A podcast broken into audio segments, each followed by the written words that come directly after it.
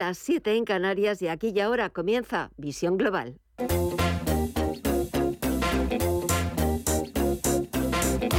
Esto es Visión Global con Gema González. Es viernes y las principales bolsas europeas han despedido la última sesión de la semana con fuertes avances en una jornada en la que los inversores no han contado con grandes datos macro ni tampoco demasiado relevantes en la agenda y donde las preocupaciones vuelven a centrarse en los mensajes más recientes de la Fed, enfriando las expectativas de un giro en su política monetaria y en el temor que genera un nuevo repunte de positivos por COVID en China. Y es que un eventual retraso en la reapertura del gigante asiático incidiría en el crecimiento económico justo en un momento en el que se han disparado las alertas de recesión. El indicador que predice las recesiones alcanza niveles inéditos en más de dos décadas y el propio gobierno británico no ha dudado en advertir de una notable contracción de su economía en 2023. El IBEX 35, por ejemplo, ya está por encima de los 8.100 puntos en la que ha sido su quinta semana consecutiva de avances.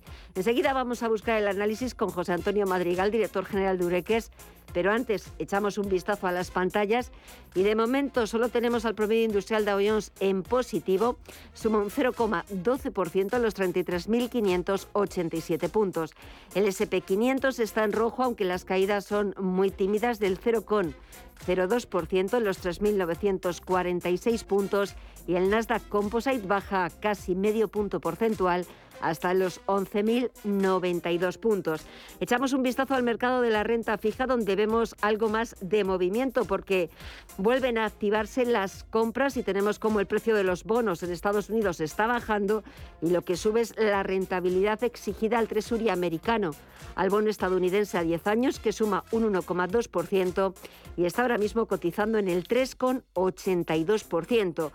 Y el índice VIX de volatilidad lo tenemos bajando un 2,25% en los 23,39 puntos. Vamos a ver cómo afronta la última sesión de la semana las principales bolsas latinoamericanas. Meya Calderón, muy buenas tardes. Muy buenas tardes, Gema. Pues vemos al Merval de Argentina mm, avanzar un más de un 1% hasta los 156.881 puntos. El Bovespa en Brasil se deja un 0,8 hasta los 108.800 12 puntos. El IPSA chileno, por su parte, repunta un 0,56% hasta los 5.201 puntos y el IPC mexicano en los 51.614 puntos suma un 0,5%. Si miramos al mercado de divisas y materias primas, estas últimas las vemos con números rojos. Eh, Estefanía Muniz, muy buenas tardes. Muy buenas tardes, Mireya. Pues sí, eh, por tercera vez en esta semana de forma consecutiva vemos como el petróleo está por debajo de los del cayendo más de un 2%. El barril de Bren lo vemos corregir casi un 3% en los 87,16 dólares y el West Texas de referencia en Estados Unidos en los 79,14 dólares cede otro 3%.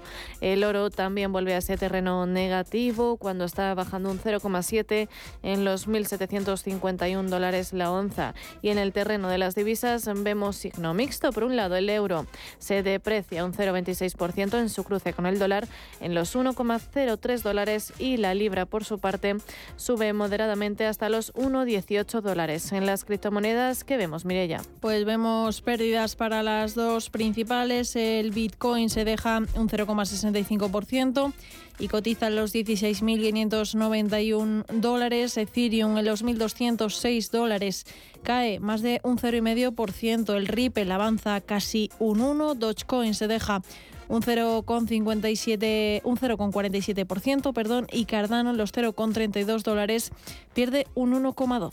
Pues dejamos así la negociación de los principales activos, actualizamos toda la información, titulares de las 8.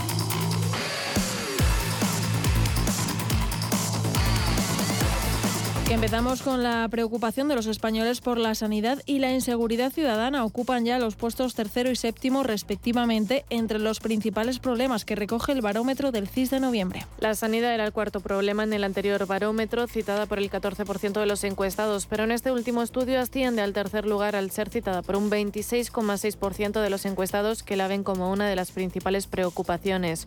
Una posición que no había ocupado ni en los peores meses de la pandemia de coronavirus. El primero de los problemas problemas sigue siendo la crisis económica y los problemas de índole económica, seguido del paro en segunda posición. Y durante su visita oficial a Corea del Sur, el presidente del gobierno, Pedro Sánchez, sigue sacando pecho de la fortaleza de la economía española, que crecerá un 4,4% este año por encima de las economías más avanzadas. Las previsiones se apuntan a que nuestro país va a crecer en torno al 4,4% en el año 2022, mientras que la eurozona lo hará ligeramente por encima del 3%.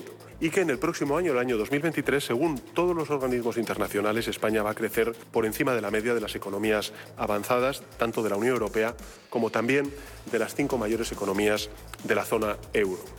Es decir, España podría sortear una recesión que sí está ya golpeando a algunas economías avanzadas de Europa, como acabamos de ver en el, eh, en el caso del Reino Unido.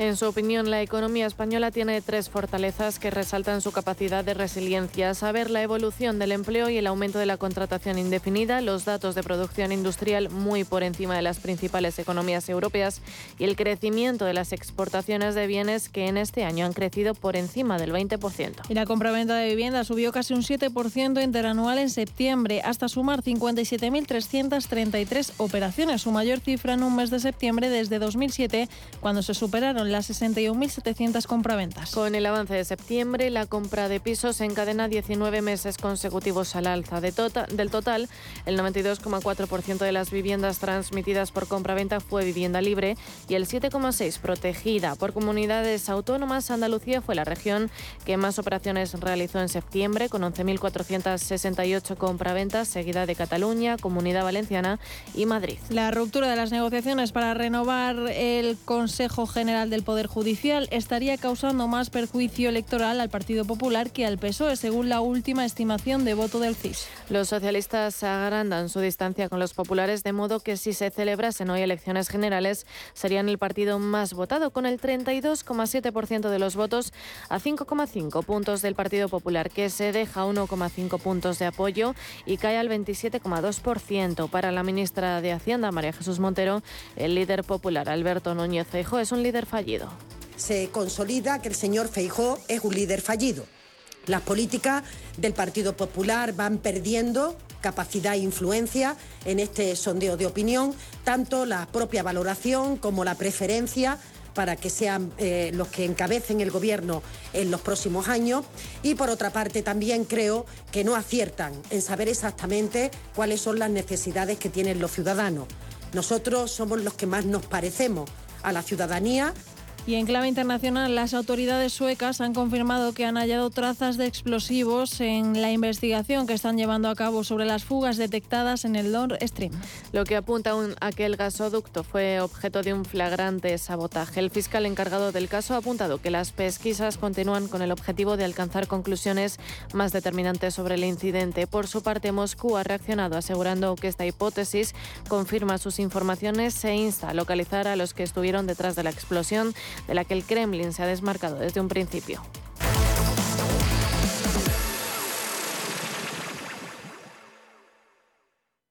Hoy en día encontrar la herramienta que pueda resistir el paso del tiempo es fundamental en la renta fija. Es por eso que MFS Investment Management adopta un enfoque Active 360. Visite mfs.com barra Active 360. Hoy y mañana vuelven los cheques mágicos. Y en Hipercor y Supermercado El Corte Inglés te devolvemos todas tus compras de alimentación, droguería y perfumería en tienda web y app. En cheques mágicos que podrás utilizar en próximas compras. Aprovechate. Solo hoy y mañana, cheques mágicos. En tienda web y app de Hipercor y Supermercado El Corte Inglés. Sí. Oye, Antonio. Hombre, Emilio. ¿Estás en casa? Sí. Me paso a verte. Tendrás jamón, ¿no? El jamón sí, de, de siempre, sí. Legado ibérico del pozo. Siempre sale bueno. Qué, qué, maravilla. O sea, ¿cómo, ¿cómo, apetece un bocata de, de, legado ibérico? Mejor que sean dos, ¿no? Que sean dos, sí.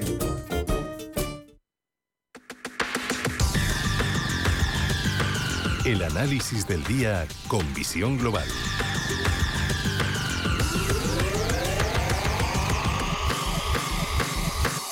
Y el primer análisis lo buscamos con José Antonio Madrigal, director general de Ureques. Muy buenas tardes. ¿Qué tal va la semana? Que ya estamos a punto de terminarla. ¿Qué tal? Pues, pues muy bien, la verdad es que pues yo creo que el mercado al final, eh, pues como siempre, moviéndose de forma normal y mientras no exista una volatilidad extrema como hemos vivido otras semanas, pues la verdad es que en realidad muy tranquilos. Y encima eh, parece que han rebotado y de, de manera, ya veremos cómo, eh, si realmente es el solo o no. Bueno, ya, ya sabes que yo adivino no soy, que a mí me gusta invertir en sectores y en empresas eh, que lo están haciendo bien, en países que lo están haciendo bien. Y te voy a contar hoy un producto que se está ofreciendo en los bancos de, eh, aquí en España y que hay que tener un poquito de cuidadito. Sí, venga, Te a ver, cuento. cuéntanos. Venga, a ver, ya hemos vivido situaciones difíciles con los bancos, es decir, eh, nos han vendido productos que luego han sido eh, tachados de que pues no, no eran del todo como decían, ¿no? Como pasó pues con las cláusulas suelo, eh, que luego pues un juez ha tirado esto para atrás y les ha dicho, oye, no, tenéis que devolverles el dinero, o como fueron las acciones preferentes, ¿no? Con una caducidad a, a- a- a mil años vista, o sea, que ni eran acciones ni eran preferentes. Eh, bueno, pues eh, ahora mismo pues estamos en, en un producto, vamos a hablar de un producto el cual se llaman fondos garantizados de deuda española y de deuda italiana. Ojo, porque porque puede parecer puede parecer que, estamos hablando de una incongruencia en la misma frase, ¿no? O sea, un fondo garantizado sobre la deuda de España y la deuda de Italia, cuando de todos es sabido económicamente eh, lo mal que va la deuda de nuestro país. Es decir, mientras hemos vivido a, intereses cero, aquí no pasaba nada y se podía pedir todo el dinero del mundo, pues bueno, no pasaba nada. El Banco Central daba todo el dinero que hiciera falta y aquí no pasa nada. Pero ahora ha venido un momento que los tipos de interés han subido. Ha venido un momento de que los bancos tenían mucha, mucha deuda comprada que se la habían dado a este Estado, o habían dado dinero para que este Estado se siguiera endeudando, endeudando, endeudando de forma desorbitada, han subido los tipos de interés y no con ello no han parado de gastar, sino que siguen gastando, bueno, pues llega este producto que los bancos se lo tienen que quitar de encima, algo sabrán los bancos, le han llamado un fondo garantizado de la deuda de España y de Italia. Voy a poner un ejemplo para que todo el mundo lo entienda. Cuando Lehman Brothers eh, quebró, quebró por la siguiente situación, es decir, eh, cogió y había dado dinero, había dado hipotecas a muchísima gente que sabía que no podía pagarlas, que sabía que el valor de los pisos o las casas, que las tasaciones que estaba haciendo no eran correctas, es decir, le daban muchísimo dinero a, a gente que no lo iba a poder devolver, y luego, cuando ya hizo todo eso, lo convirtió en fondos de inversión y se puso a vender fondos de inversión por el mundo. Y es cuando, pues eso, pues cuando estalla la burbuja financiera en el año 2008 y con la quiebra eh, del, de dicho banco en septiembre del propio 2008. Bueno, pues la realidad es que ahora mismo eh, la jugada más o menos es la misma. Es decir, los bancos se han, mm, han estado eh, comprando deuda a- a- han estado ofreciendo eh, ese dinero al Estado a tipos de interés bajo y ahora que ha subido el tipo de interés, bueno, pues quieren venderlo, tienen la posibilidad de venderlo. ¿Cómo? A través de fondos. El problema aquí es que le llaman un fondo garantizado, ¿vale? Con encima con unos intereses que van a variar en función de la entidad, pero ya te digo que hay una entidad que solo desde junio ha vendido ya más de 1.500 millones de euros de este producto. Bueno, la realidad es que eh, van a ofrecer entre el 1,5 y el 2% de interés. Claro, si lo comparas con la, con la inflación es irrisorio, pero si lo comparamos con una cuenta corriente, bueno, pues al menos diríamos nos da algo. Pero ¿qué calificación le han puesto a este fondo garantizado? Bueno, pues la verdad es que tiene BBB negativa. Pero ojo, encima de esto viene evidentemente en la letra pequeña. ¿Está escrito en el contrato? Sí, eso es cierto, pero viene en la parte baja, en la parte más pequeña, que nadie va a llegar a leer esto. ¿Y por qué digo esto? Porque muy probablemente España se verá en una situación en los próximos años, eh, pues como estuvimos en el 2012, eh, cerca de un default, ce- cerca de una quiebra. Si esto ocurriera, eh, ¿dónde va a quedar la palabra garantizado? ¿A quién se le va a devolver el dinero? Eh, ¿Le van a hacer un, no sé, le harán un pagaré a, a 20 años? ¿Le harán un pagaré, le rehipotecarán esa, ese fondo garantizado? ¿Ese fondo garantizado valdrá cero? ¿Valdrá la mitad? Eh, ¿Cuánto valdrá? pues la cuestión es que me ha sorprendido informándome esta semana sobre este producto y que no hacen nada más que vender, vender y vender.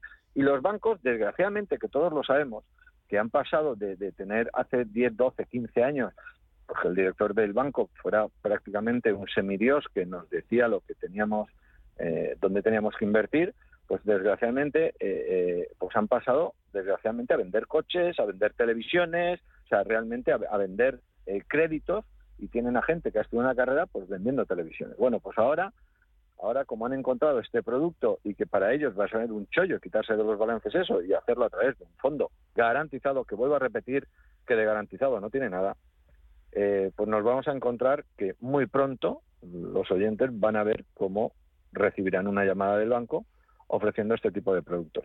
Yo no soy quien para recomendar nada, desde luego, pero sí que puedo decir que desde luego yo tengo claro que no invertiré en este producto.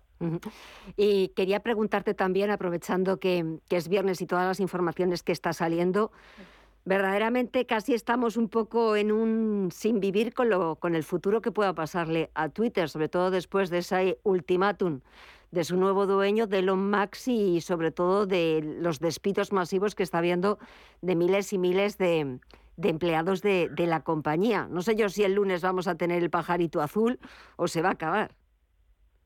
Bueno, no, no creo que se acabe. Eh, un, señor como este gastarse ese dineral y, que acabe no, no acabará. Lo que sí que ha hecho, por lo menos lo que yo tengo entendido, que a los primeros que ha despedido, a los cientos y cientos que ha despedido, ha sido eh, simplemente por eh, que son los que tomaban las decisiones de la compañía eh, en cuanto a qué tweets sí que se pueden eliminar, no se pueden eliminar, qué políticas seguían en cada país, eh, de la misma manera que, bueno, pues a todo el Consejo de Administración y, así sucesivamente. No creo que sea capaz de tirar, no sé, a gente que está programando, a gente que está actualizando, a gente que crea ideas, eh, yo creo que este señor creo que nos ha demostrado durante muchos años que tonto tonto no es. O sea, estamos hablando de una de las personas eh, con un cociente intelectual más alto en el mundo y con uno de los hombres más ricos del mundo en este momento. No sé si están en la posición 2, están en la posición 3 o están en la posición 1, porque como sabes, sus compañías van variando en bolsa y constantemente va, va variando la posición. Pero lo que tengo claro es que está dentro de las cinco primeras del mundo y que tiene compañías que, que en bolsa eh, ya sabemos todos el exitazo que han sido cualquiera de ellas. Da igual que hablemos de PayPal, da igual que hablemos de Tesla, da, igual de la que hablemos. Incluso como contábamos hace unas semanas, pues que ha llegado SpaceX, eh, su compañía aeroespacial, pues a, a venderle a la NASA eh, cohetes. Es decir, que y, encima lo hacen más barato y más eficiente. Entonces, no creo que cometa un error garrafal y que la compañía se vaya al traste para nada. De hecho, soy más de los que opina de que le va a dar una vuelta a Twitter, de que estoy seguro que fomentará eh, pues el tema de audios, cada vez la gente leemos menos, entonces fomentará el tema de audios, fomentará el tema de vídeos. Seguro estoy también que fomentará el tema de del monedero eh, eh, virtual, es decir, de tener dinero dentro dentro de la aplicación. Es decir, muy probablemente sí que le dé una vuelta completa a Twitter, porque Twitter eh, estamos viendo el número de usuarios como ha ido descendiendo en los últimos años, por lo tanto, eh, seguro que le va a dar una vuelta y probablemente sea capaz de hacer crecer un negocio que para mí, desde mi punto de vista también, tal cual está hoy, está obsoleto. Eh, quería también preguntarte, es cierto que esta semana pues, hemos visto también mucha volatilidad que ha vuelto a la bolsa norteamericana, sobre todo después de que cerrara la semana pasada con fuertísimas subidas tras ese dato de IPC que parecía que empezaba ya a moderarse y a mostrar cierta desaceleración. Claro, tras ese dato y tras esas fortísimas subidas, pues parece que enseguida te venía a la cabeza que ya íbamos a tener rally de Navidad. ¿Tú qué opinas? Bueno, yo como sabes, o sea, eh, cualquier cosa que hagan los mercados tiene razón para hacerlas. Eh, y además es que los mercados hoy son tan tan sumamente rápidos, es decir, eh, hace 100 años, pues el que tenía un teléfono, pues sabía el precio que estaba el oro en Asia, el que estaba en Europa y el que está en Estados Unidos y podía estar comprando y vendiendo y tenía una ventaja brutal sobre el frente, frente al resto de inversores. Bueno, pero eso es hace 100 años. Hoy en día la velocidad de reacción es tal que las máquinas llegan a hacer más de 10.000 operaciones en tan solo un segundo y por activo. Estamos hablando de que 10.000 operaciones en un segundo eh, da tiempo para, para mucho. Es decir, lo que para nosotros es un ya, bueno, pues para una máquina ha tenido 10.000 posibilidades, o sea, 5.000 de compra y 5.000 de venta sobre un mismo activo. ¿Qué trato de decir con esto? Pues que es que las bolsas se adaptan a una velocidad eh, sorprendente al presente. Eh, como decías la semana pasada, con ese buen dato, parece ser, de que la inflación eh, ya no estaba subiendo al ritmo que lo estaba haciendo, bueno, pues esto solo viene a decir una cosa, que los bancos centrales lo han hecho de forma, de forma correcta. Es decir, en este caso, no le ha temblado el pulso a Estados Unidos para subir eh, pues es hasta el 4% la tasa de interés mm, de forma eh, rápida, contundente y segura. Y entonces los resultados, pues como acabo de decir, eh, pues, en, milésimas de segundo los mercados tiran arriba y veíamos ese rally que, tuvimos la semana pasada. Yo soy optimista, la verdad, como sabes, a mí yo creo que eh, pegarle un castigo como se le ha dado a algunas compañías eh, del sector tecnológico, principalmente del 20, el 30, el 50%, de que estaban en enero de este año a esos precios y que hoy están, o incluso el caso de Facebook, por ejemplo, que está más de un 70% abajo, ¿no? Entonces yo creo que en algunos casos eh, el mercado se ha pasado con esa posibilidad futura de que realmente iban a tener unos números muy, muy negativos y al final lo que pienso es que los mercados eh, siempre, siempre, y esto, y esto es matemática pura, los mercados siempre tienden a subir. Es decir, cualquier eh, gráfico que te pongas en el largo plazo de un índice, y principalmente americano, siempre acaba por sentido común, solo por, por inflación, simplemente las compañías deben de valer más. Entonces,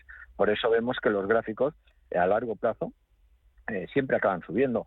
Lo que no te puedo decir es mm, si en, marzo o en mayo del año que viene estaremos en máximos históricos. Lo que tengo claro es que algún día, Gemma, volveremos a hablar y volveremos a decir aquello de otra vez de nuevo estamos en máximos históricos, como hemos dicho muchos años, hasta que en enero de este año pues se tocaron esos máximos y empezaron a, los mercados a bajar. Por lo tanto, vuelvo a decir de que los mercados volverán a máximos históricos, de que hay que ser optimistas y de que hay sectores en los que tendremos que invertir y hablaremos de ello pues todos los días. Sí, sí, por supuesto. Seguiremos hablando de ellos e incluso, como, como haces a veces, que yo te lo agradezco muchísimo, descubriendo nuevos sectores o descubriendo nuevas empresas eh, o compañías que se dedican a cosas que, ni las dábamos por supuesto, ni siquiera habíamos pensado en ellas, pero que es cierto que de cara a un futuro y no demasiado lejano empiezan a ser claves o empiezan a jugar un papel fundamental. No les vamos a desvelar cuáles porque lo vamos a ir desgranando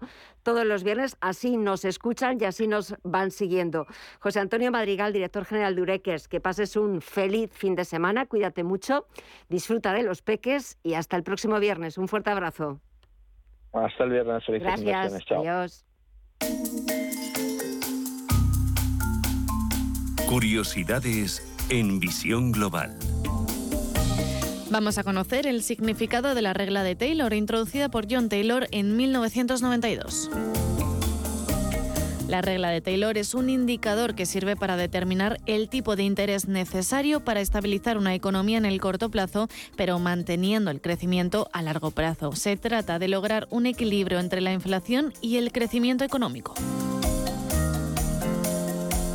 Y como nos vamos a quedar mejor con este concepto, con un ejemplo, vamos a ello. Si en un país se produce un crecimiento económico bajo, comparándolo con lo esperado, y a su vez la inflación está cercana a cero, se deberían bajar los tipos de interés para impulsar la economía.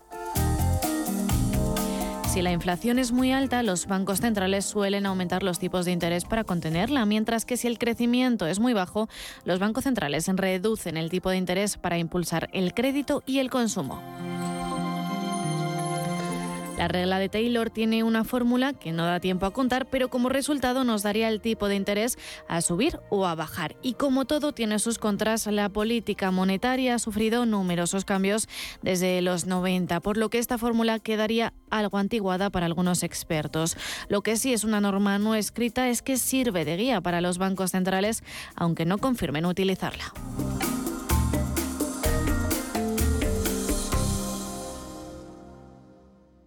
¿Es usted un perjudicado por la debacle del Banco Popular? Sepa que la vía civil está bloqueada tras la sentencia del Tribunal de Justicia Europeo. En Durán y Durán Abogados tenemos una alternativa a través de la vía penal. Si es usted un afectado y desea seguir luchando por la recuperación de su inversión, llámenos al 983 30 20 o entre en duranyduránabogados.com. Le ayudaremos. Amos de Casa, el magazine para hombres y mujeres en el que encontrarás todas las ideas y sugerencias para la supervivencia doméstica, además de ocio, cultura, compañía y buen humor. Amos de Casa, los domingos a las 10 de la mañana en Radio Intereconomía. Te esperamos. Información internacional. CaixaBank patrocina este espacio.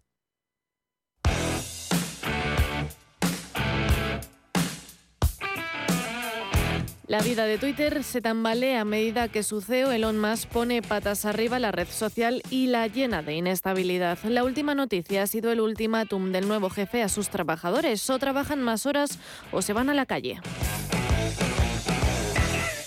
Lo que quizá no se esperaba Elon Musk es la reacción de sus empleados, o debería decir ex empleados. 30 seconds left, 35 seconds.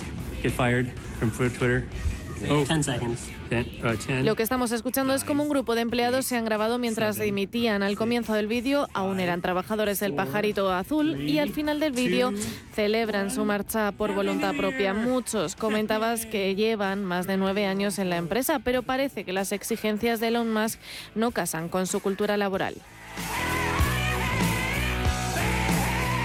Los continuos desafíos de masa han provocado que la fachada de Twitter se llene de insultos hacia el mismo y una multitud de dimisiones en masa de los propios trabajadores que no quieren seguir colaborando con Elon después de la oleada de despidos que ya había fraguado. Y es que el magnate ha echado a la calle a algún trabajador hasta por criticarlo. La madrugada ha sido bastante angustiosa. Cientos de trabajadores que llevan en Twitter amplia vida laboral han dejado la red social mediante un formulario que preguntaba si están seguros de seguir en esta nueva era del pajarito azul, sino tres meses de indemnización. Incluso en esta misma ya hay un hashtag llamado RIP Twitter, que es la tendencia número uno en España.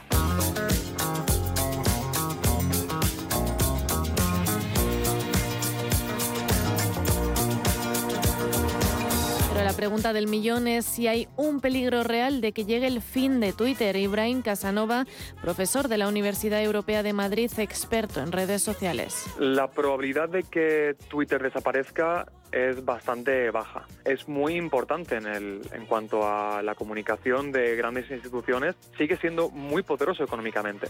De modo que interesa a quien lo tenga, véase Elon Musk ahora, que continúe durante muchísimo tiempo. Más que el fin de Twitter, se prevé un cambio en sus formas. Más ha invertido 44 millones de su propia fortuna en Twitter. Por ejemplo, ya hemos visto cómo se ha implantado la verificación por pago, en la que se han visto perjudicadas varias cuentas. También le ha declarado la batalla a las cuentas falsas. Desaparecer no va a desaparecer, pero va a modificarse probablemente. Sí que hay ciertas cosas que han cambiado muchísimo en apenas una semana, como es la verificación por pago, que ha hecho que cuentas falsas de grandes empresas, etcétera, puedan comunicar como si fuesen esas grandes empresas. De modo que esas empresas también se han visto perjudicadas por esas personas que en su casa han decidido que iban a ser Repsol, eh, Telefónica, Banco Santander, etcétera. En España no ha pasado tanto porque, bueno, siempre vamos un poco por detrás. En Estados Unidos sí que se han visto varios casos de varias empresas que se han visto bastante perjudicadas porque alguien en su casa ha decidido hacerse pasar por esta persona, esta institución, esta compañía, y decir algo completamente fuera de tono. Desde su cuenta, Elon Musk ha dicho que no le preocupa la situación porque se quedan los mejores. Para algunos expertos podría ser una estrategia del propio Musk para reconducir a la red social a sus intereses, de tal forma que haya una estampida de empleados a los que no tenga por qué indemnizarlos para seguir aglutinando cifras económicas. Martín Piqueras, profesor de OBS Business School, experto en redes sociales. Pudiera ser una estrategia oculta de muy mal pronóstico, es decir, pudiera ser que eh, una de las intenciones fuese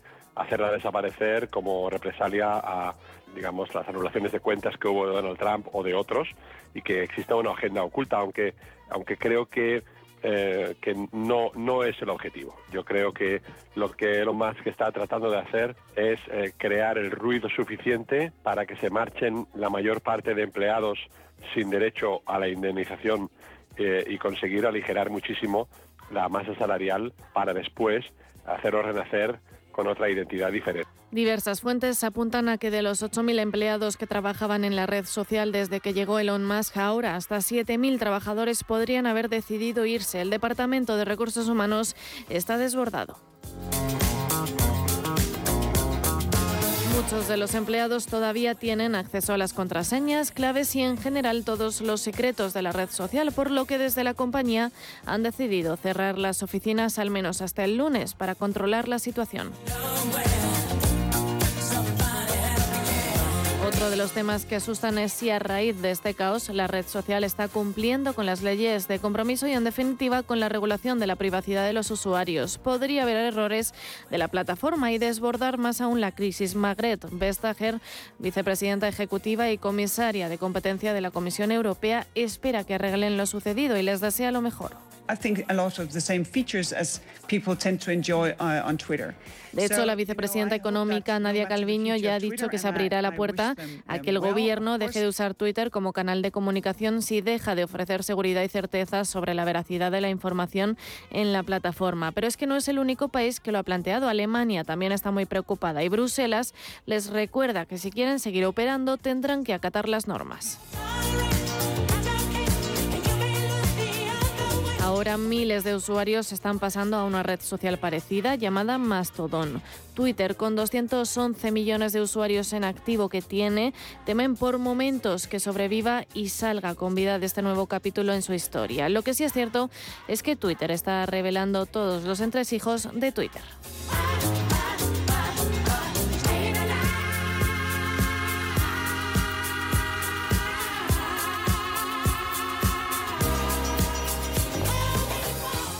CaixaBank ha patrocinado este espacio.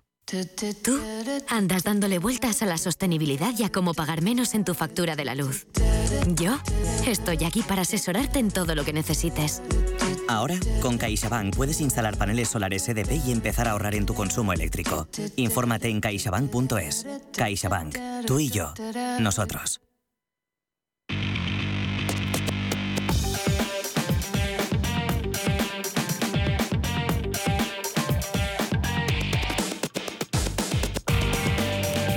Y ahora echamos un vistazo a las portadas de los diarios internacionales. En el Reino Unido, The Guardian continúa analizando el nuevo plan fiscal del Ejecutivo de Rishi Sunak y sostiene que es probable que los edificios públicos de Inglaterra y Gales obtengan un aumento de impuestos del 15 al 20%. The Times anuncia que las huelgas de diferentes sectores como el aéreo, el sector de transportes o las enfermeras complican los viajes de Navidad a la vuelta de la esquina y Financial Times lleva que los impuestos podrían incitar a los empresarios del Reino Unido a vender sus empresas. En la prensa francesa, Le Monde analiza cómo los gigantes tecnológicos que parecían intocables han registrado pérdidas impensables. Tal es el caso de Amazon, Meta o Twitter. Le Figaro se pregunta cuáles son las profesiones que mejor pagan en Francia y en el económico Les Ecos titula Tesla víctima colateral de la toma de Twitter por parte de Elon Musk. En Alemania, el Frankfurter Allgemeine destaca que Suecia confirma las sospechas de sabotaje del oleoducto Nord Stream 2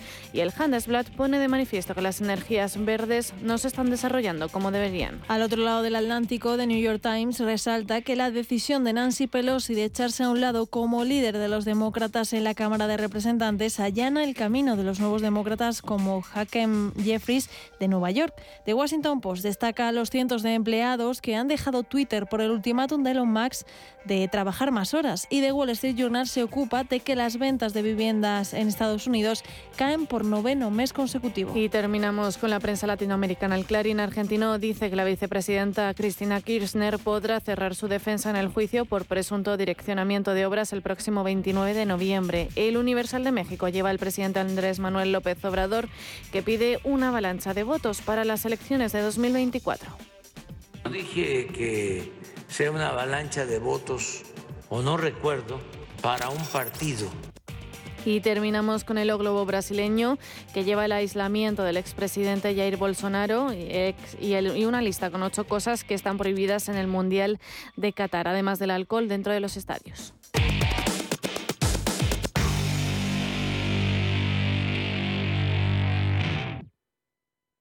Para ti, que eres autónomo, tienes una pyme, una empresa o eres emprendedor y quieres internacionalizar tu proyecto, en el ICO estamos contigo para que llegues lejos con una amplia oferta integral de financiación. Infórmate en tu banco en ICO.es o llamando al 900-121-121. Para que llegues lejos, estamos cerca. ICO, creemos en ti, crecemos contigo. He dedicado mi vida al vino, con esfuerzo, tesón y entusiasmo, con amor y gran respeto a la tierra donde nací. Esta botella recoge todo lo que he aprendido. Este es mi legado. Jesús Sillera, un Ribera del Duero de leyenda. Disfrútalo con moderación. Si caminas solo, irás más rápido. Si caminas acompañado, llegarás más lejos. Luna Sevilla es su asesor patrimonial de referencia. Prestando nuestros servicios como agentes de Caser Asesores Financieros, somos una empresa con amplia experiencia profesional y una clara apuesta por la formación de calidad, la información transparente y objetiva y por el asesoramiento financiero personalizado y continuado. Si desea más información, visite lunasevilla.es o llámenos al 91 762 3442. Esto es Visión Global con Gema González. Cuando se acercan las fiestas, Madrid cuenta con una opción de compra diferente y es el mercadillo del gato.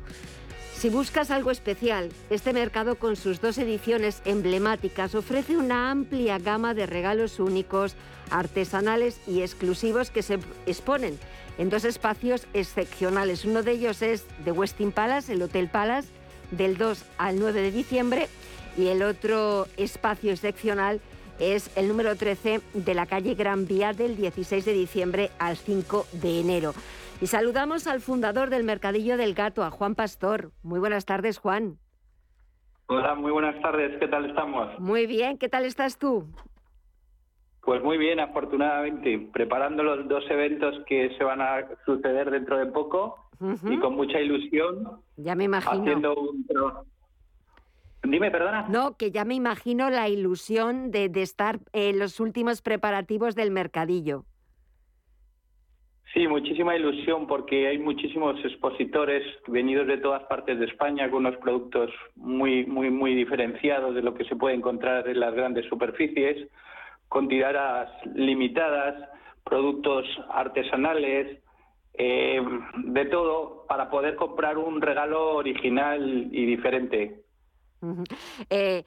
Todavía quedan unos días, pero nada, en diciembre hasta el 5 de enero en el, en el Centro Cultural de los Ejércitos, que es el número 13 de Gran Vía, eh, vais a estar em, de día, de día y de tarde allí intentando bueno, pues facilitar a los compradores eh, bueno, pues esos regalos tan distintos, tan originales que no se encuentran en, en las tiendas habituales. Y Juan, para preparar estos mercadillos, para que todo salga, eh, para que todo esté estupendo, todo salga a pedir de boca, ¿desde cuánto tiempo ya lo lleváis preparando? Pues mira, llevamos preparando el Mercadillo de Gato, las dos ediciones de Navidad, desde el mes de septiembre.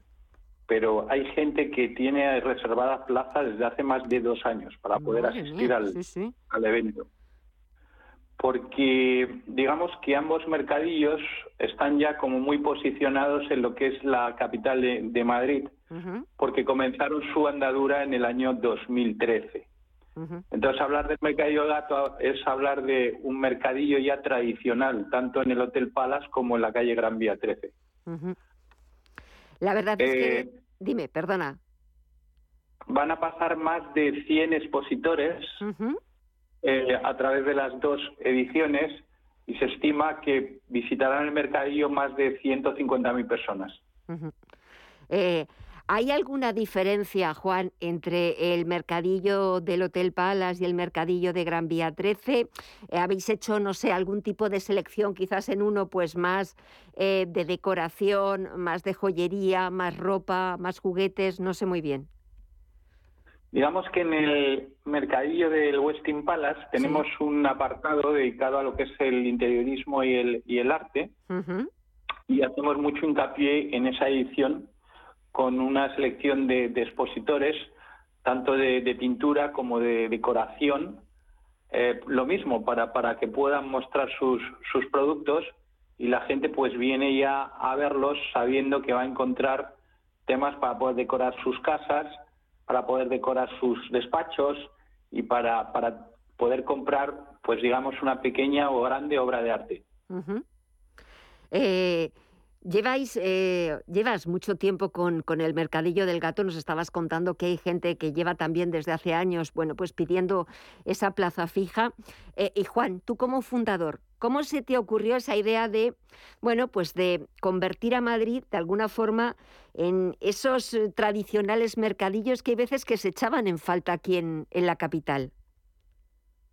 Pues mira, yo empecé con una idea y con un proyecto que era dar cabida a gente emprendedora, sobre todo mujeres, que no habían podido desarrollar, digamos, esa faceta creativa que tenían y que por circunstancias en la anterior crisis pues habían sido despedidas de sus trabajos, unas de las multinacionales, otras de diferentes empleos que tenían, y tenían esa pena y tenían esa deuda con, con ellas mismas y entonces la plataforma inicialmente se hizo para dar cabida a todas estas mujeres emprendedoras que tenían algo que, aportar y que, y que decirnos, y así empezó la andadura del, del mercadillo de gato. ¿Y lo de, el, Perdona, el 95% de, de, digamos, de las expositores son, son mujeres. Fíjate, me, parece fantástico. Eh, pero aparte, que te iba a preguntar, Juan, y perdóname por interrumpirte, que lo del gato me imagino que tiene mucho que ver también con, con Madrid y con los madrileños, ¿no? Por supuesto. Digamos que yo soy madrileño de, de puro cepa, de, de, tres generaciones, soy un, un gato, un gato gato, y quería brindar el nombre del Mercadillo Gato a una ciudad como Madrid para darle también una identidad propia al, al mercadillo. No sé si conoces un poco la leyenda del, del, bueno, de por qué se llama gatos a los madrileños. La conozco, pero, me, gusta, me gustaría que nos la contaras, porque la conozco así como muy de pasada y no sé si, si estaré, eh, tendré, eh, estaré equivocado o no y me gustaría escuchártela. Cuéntanosla. Digamos que Madrid, eh, digamos, durante un tiempo, pues estuvo en manos de, de los árabes, ¿no? como, como, toda, como casi toda España. Entonces, cuando empezó la reconquista en, en Madrid, estaba la, la muralla árabe y un intrépido soldado escaló con una daga la muralla e hizo, digamos, la, la bandera cristiana. Y a partir de ahí abrió las puertas de la muralla y empezó la, la reconquista. Esa es una de las versiones. Hay otra versión que dice que un soldado, digamos, castellano estaba enamorado de una bella musulmana y trepaba por las noches la muralla con una daga para reunirse con ella. Y a partir de ahí comenzó, digamos, la leyenda del, del gato. Y hoy, pues, a cualquier madrileño que haya nacido, digamos, lleve tres generaciones en, en Madrid, se le considera gato. Un gato que además de serlo, presume de serlo y sobre todo acepta a, todo el mundo eh, que, venga, que venga a Madrid, que pase por el mercadillo del gato eh, cuando eh, estén abiertos, que están abiertos nada, dentro de nada. El 2 de diciembre empieza el del Westin Palace. Y Juan, para la gente que nos esté escuchando y que quizás no haya tenido la oportunidad de, de, iros a ver y pensar que puede tratarse pues de otro mercadillo como los que suelen ponerse en Navidad, ¿qué les dirías para que se pasen a verlo? Pues yo le diría, primero, que están eh, ayudando de alguna manera a los jóvenes creadores, a los jóvenes talentos que hacen colecciones limitadas, que hacen productos fabricados en, España, que tienen mucha creatividad, que tienen muchas ganas de emprender nuevos negocios. Eh, pues el hecho de poder comprar esos, esos regalos tan, tan, tan originales da lugar a que todas estas personas pues puedan emprender una trayectoria, digamos, profesional en su, en su vida. Segundo, que vas a poder comprar regalos muy, muy originales que están fuera, digamos, de, de los comercios o de los recorridos lógicos y normales, vamos a decir, en, en estas navidades, los, los grandes centros comerciales. Y luego, pues te puedes encontrar absolutamente todo, desde moda masculina hasta joyería de autor, pasando por plumas estilográficas fabricadas con maderas centenarias, cosmética natural, tenemos también un punto solidario para ayudar a los más necesitados. Puedes comprar zapatos también de fabricación española, pañuelos de seda natural eh, con, con eh, eh, pues con muy bonitos y pues gafas de diseño, cartas didácticas, no sé, es un es, es hay tanta variedad de, de producto que es realmente fácil encontrar un regalo diferente y original. Sobre todo es un regalo diferente, original, casi único, no de la sensación de que no vas a repetir o con, con, otro, con otro familiar y es un auténtico planazo disfrutar, aunque no vayas a comprar nada, pero disfrutar paseando tanto en el Hotel Westin Palace como en el Centro Cultural de los Ejércitos, que es un edificio absolutamente maravilloso. Pero es cierto que aunque solo sea pasear, eh, charlar con con la gente que tiene los puestos, que te recomiendan, que te aconsejan. La verdad es que es un auténtico planazo de cara ya a estas próximas fechas, a estas eh, Navidades. Y lo más importante también, Juan, que no hemos dicho, que la entrada es gratuita. Sí, por supuesto, la entrada es gratuita no cobramos ningún tipo de entrada. Y yo pienso que es un sitio de verdad diferente para comprar regalos distintos, ¿sabes? Aparte de, por supuesto, poder disfrutar de ese paseo con, con, los familiares y aprovechar para ver la iluminación en, en Madrid o irse a dar una vuelta al Museo del Prado o, pasear por Recoletos, en fin, disfrutar de, las Navidades en, en esta ciudad tan bonita que tenemos. Mm, la verdad es que es que sí. Y sobre todo para todos aquellos que vengan a visitarnos a partir de, del puente de, diciembre, pues eh, ya tienen otro plan maravilloso que es descubrir este mercadillo del gato, sentirse gatos también por, por un ratito y descubrir regalos absolutamente originales y maravillosos. Pues Juan Pastor, fundador del Mercadillo del Gato, muchísima suerte, que seguro que la vais a tener en la edición de este año, que vaya todo súper bien, que vaya todo súper rodado y muchísimas gracias por aceptar siempre nuestra llamada. Hasta pronto, un fuerte abrazo. Hasta pronto, muchas gracias a vosotros. A ti, adiós.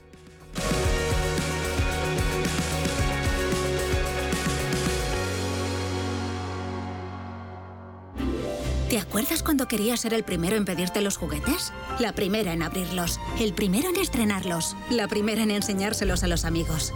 Pues ahora, por adelantarte y ser de los primeros en comprarlos, en el corte inglés tienes un 25% de regalo en todos los juguetes. Solo hasta el 23 de noviembre en tienda web. Disfruta de los mejores jamones y embutidos Don Pal. Adelanta tus compras de Navidad y aprovecha las ofertas que hemos preparado para ti en nuestro 60 aniversario. Entra en donpal.es y descubre nuestros descuentos especiales. Los domingos a las 10 de la noche tienes una cita con el Club de los Negocios Raros un magazine dedicado al mundo de los libros. Actualidad, entrevistas, literatura y poesía tienen cabida en este espacio cultural de Radio Intereconomía, dirigido por Andrés Sánchez Magro, todos los domingos a las 10 de la noche. Radio Intereconomía una excelente plataforma para anunciar tu empresa, con una audiencia exclusiva, con poder adquisitivo medio alto y que sabe lo que quiere. Teléfono 919992121 y en comercial arroba intereconomía.com. Radio Intereconomía, la radio de las empresas.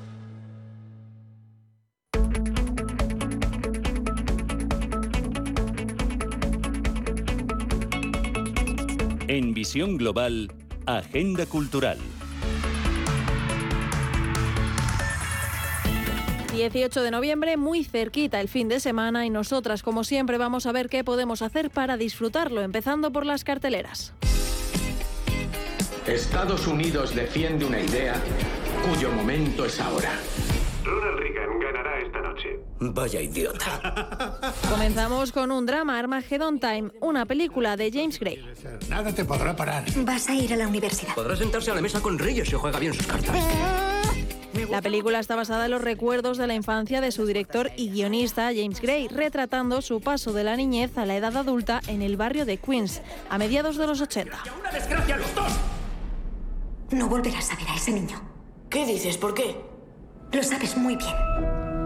Y a lo largo de ella exploramos temas como la amistad y la lealtad, con el telón de fondo de una América preparada para elegir como nuevo presidente a Ronald Reagan.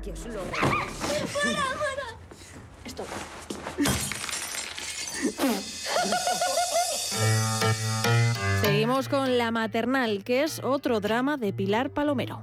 Qué asco. Carla es una joven de 14 años en riesgo de pobreza que llega embarazada de poco tiempo al centro de acogida La Maternal. Chavales, está Que te calles. Que te calles tú. Mira, como sigáis así, os van a volver a separar. ¿Qué ha pasado? Fui a la orilla del río. Allí es donde tiene que aprender a convivir con las compañeras de su edad y estar lista para ser una buena madre. ¿Vale? La puntualidad, la higiene, el respeto. ¿Y el resto? ¿El resto? Las chicas. Un gran desafío que pasa por conocerse a sí misma y entender el mundo que tiene alrededor, además de lidiar con una destructiva relación con su madre. Así que estoy atrapada día tras día en interminables jornadas de trabajo, a solas con mi maniático archienemigo. Cuatro quejas esta semana, cuatro. Vamos ahora con una comedia romántica. Cariño, ¿cuánto te odio? ¿Quieres que te lo metas al colon? Vosotros sois la peor parte de mi trabajo. Lucy solo tiene un pensamiento en su vida, lograr tener una carrera de éxito. Todo esto sin abandonar su ética y sus valores, algo muy importante para ella. Por ello, tiene una gran rivalidad con un compañero de trabajo llamado Joshua, quien acabará siendo casi su enemigo. Oye, tú y él estáis, no sé, entre vosotros. El problema comienza cuando de tanto enfrentarse comienzan a sentir sentimientos, lo que asusta a Lucy enormemente, porque se está enamorando de precisamente Joshua. Caramba, ¿se celebra algo? La guerra psicológica. La historia de Lucy y Joshua está basada en el libro del mismo nombre de la escritora Sally Thorne. ¿Estás bien, cielo? Buenas tardes, jovencita. Buenas tardes. Continuamos con una de terror y suspense, monstruos. ¿No es maravilloso? La vida de la protagonista nunca ha sido sencilla. Vive con un terrible trauma por culpa de su exmarido, un hombre controlador y abusador que le hacía la existencia imposible. Pues será mejor que te acostumbres porque no volverás a ver a ninguno de los dos nunca más. ¿Cómo has podido darle mi Un día harta de todo, coge a su hija de 7 años y huyen de él sin mirar atrás. En su viaje llegan a un nuevo lugar, alejado de todo lo conocido, donde las cosas se torcerán aún más. Mamá, hay un, hay un monstruo al otro lado de la ventana. Tú y yo estamos totalmente a salvo. Ese paraje es el hogar de un descomunal y grotesco monstruo de pesadilla. Bienvenida a la ciudad de los Reyes Magos.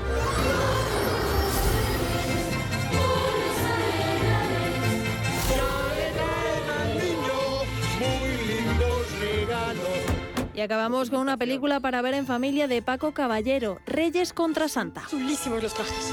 Miren, este pantalón se me mete aquí en el... Somos los seres de la Navidad. Todos ellos traen regalos por Navidad. Todos. La película combina humor y ternura y así pretende convertirse en una comedia familiar en estas Navidades. Carta para los Reyes Magos. Es la carta para Santa. ¡Feliz Navidad! ¿Pero quién se cree que es? Los Reyes Magos, cansados de que Papá Noel les reste cada vez más protagonismo todas las Navidades, toman la decisión de enfrentarse a él. Que sea famoso en todo el planeta. ¿Envidia de qué? ¿De qué? Y las niñas de hoy prefieren la tecnología y no cosas del pasado.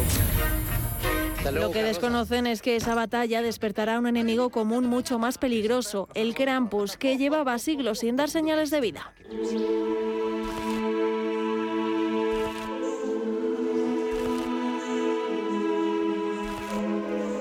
Y fuera de las carteleras, Naturaleza Encendida Origen reabre sus puertas en el Real Jardín Botánico del 14 de noviembre al 15 de enero de 2023 con una nueva instalación que invita al público a realizar un viaje al corazón de la naturaleza y conocer el origen de los seres vivos a través de la micología.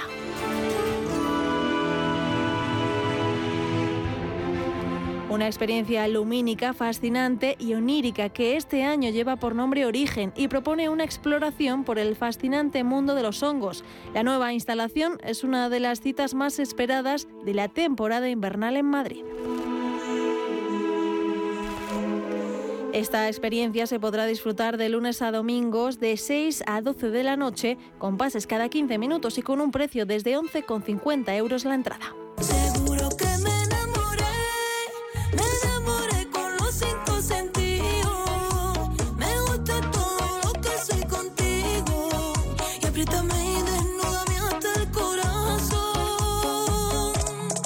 Acabamos con estreno musical de India Martínez y Andy Rivera, con cinco sentidos.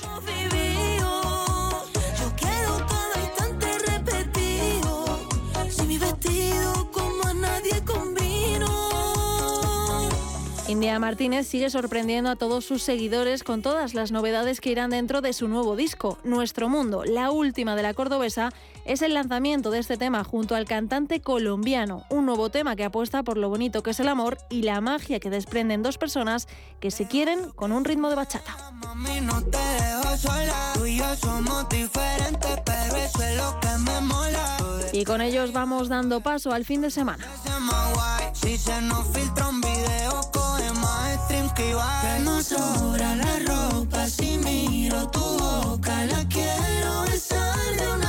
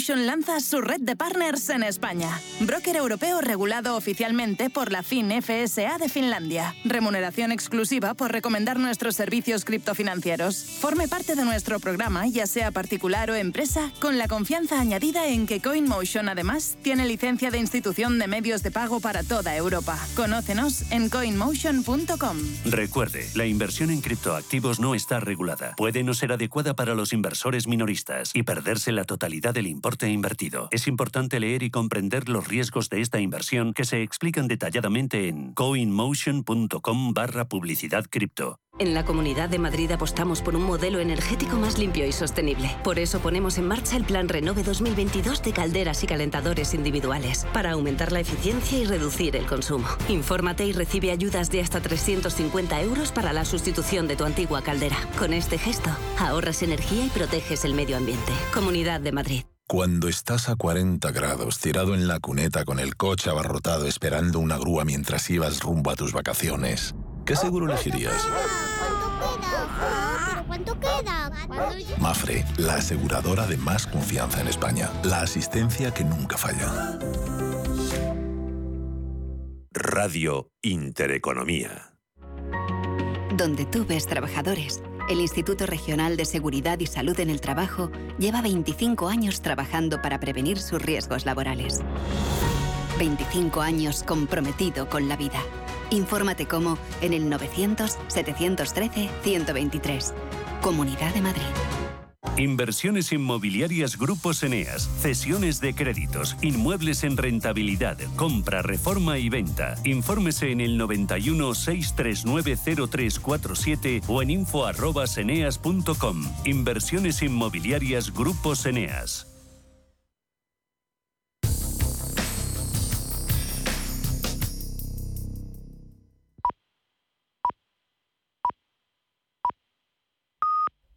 Son las nueve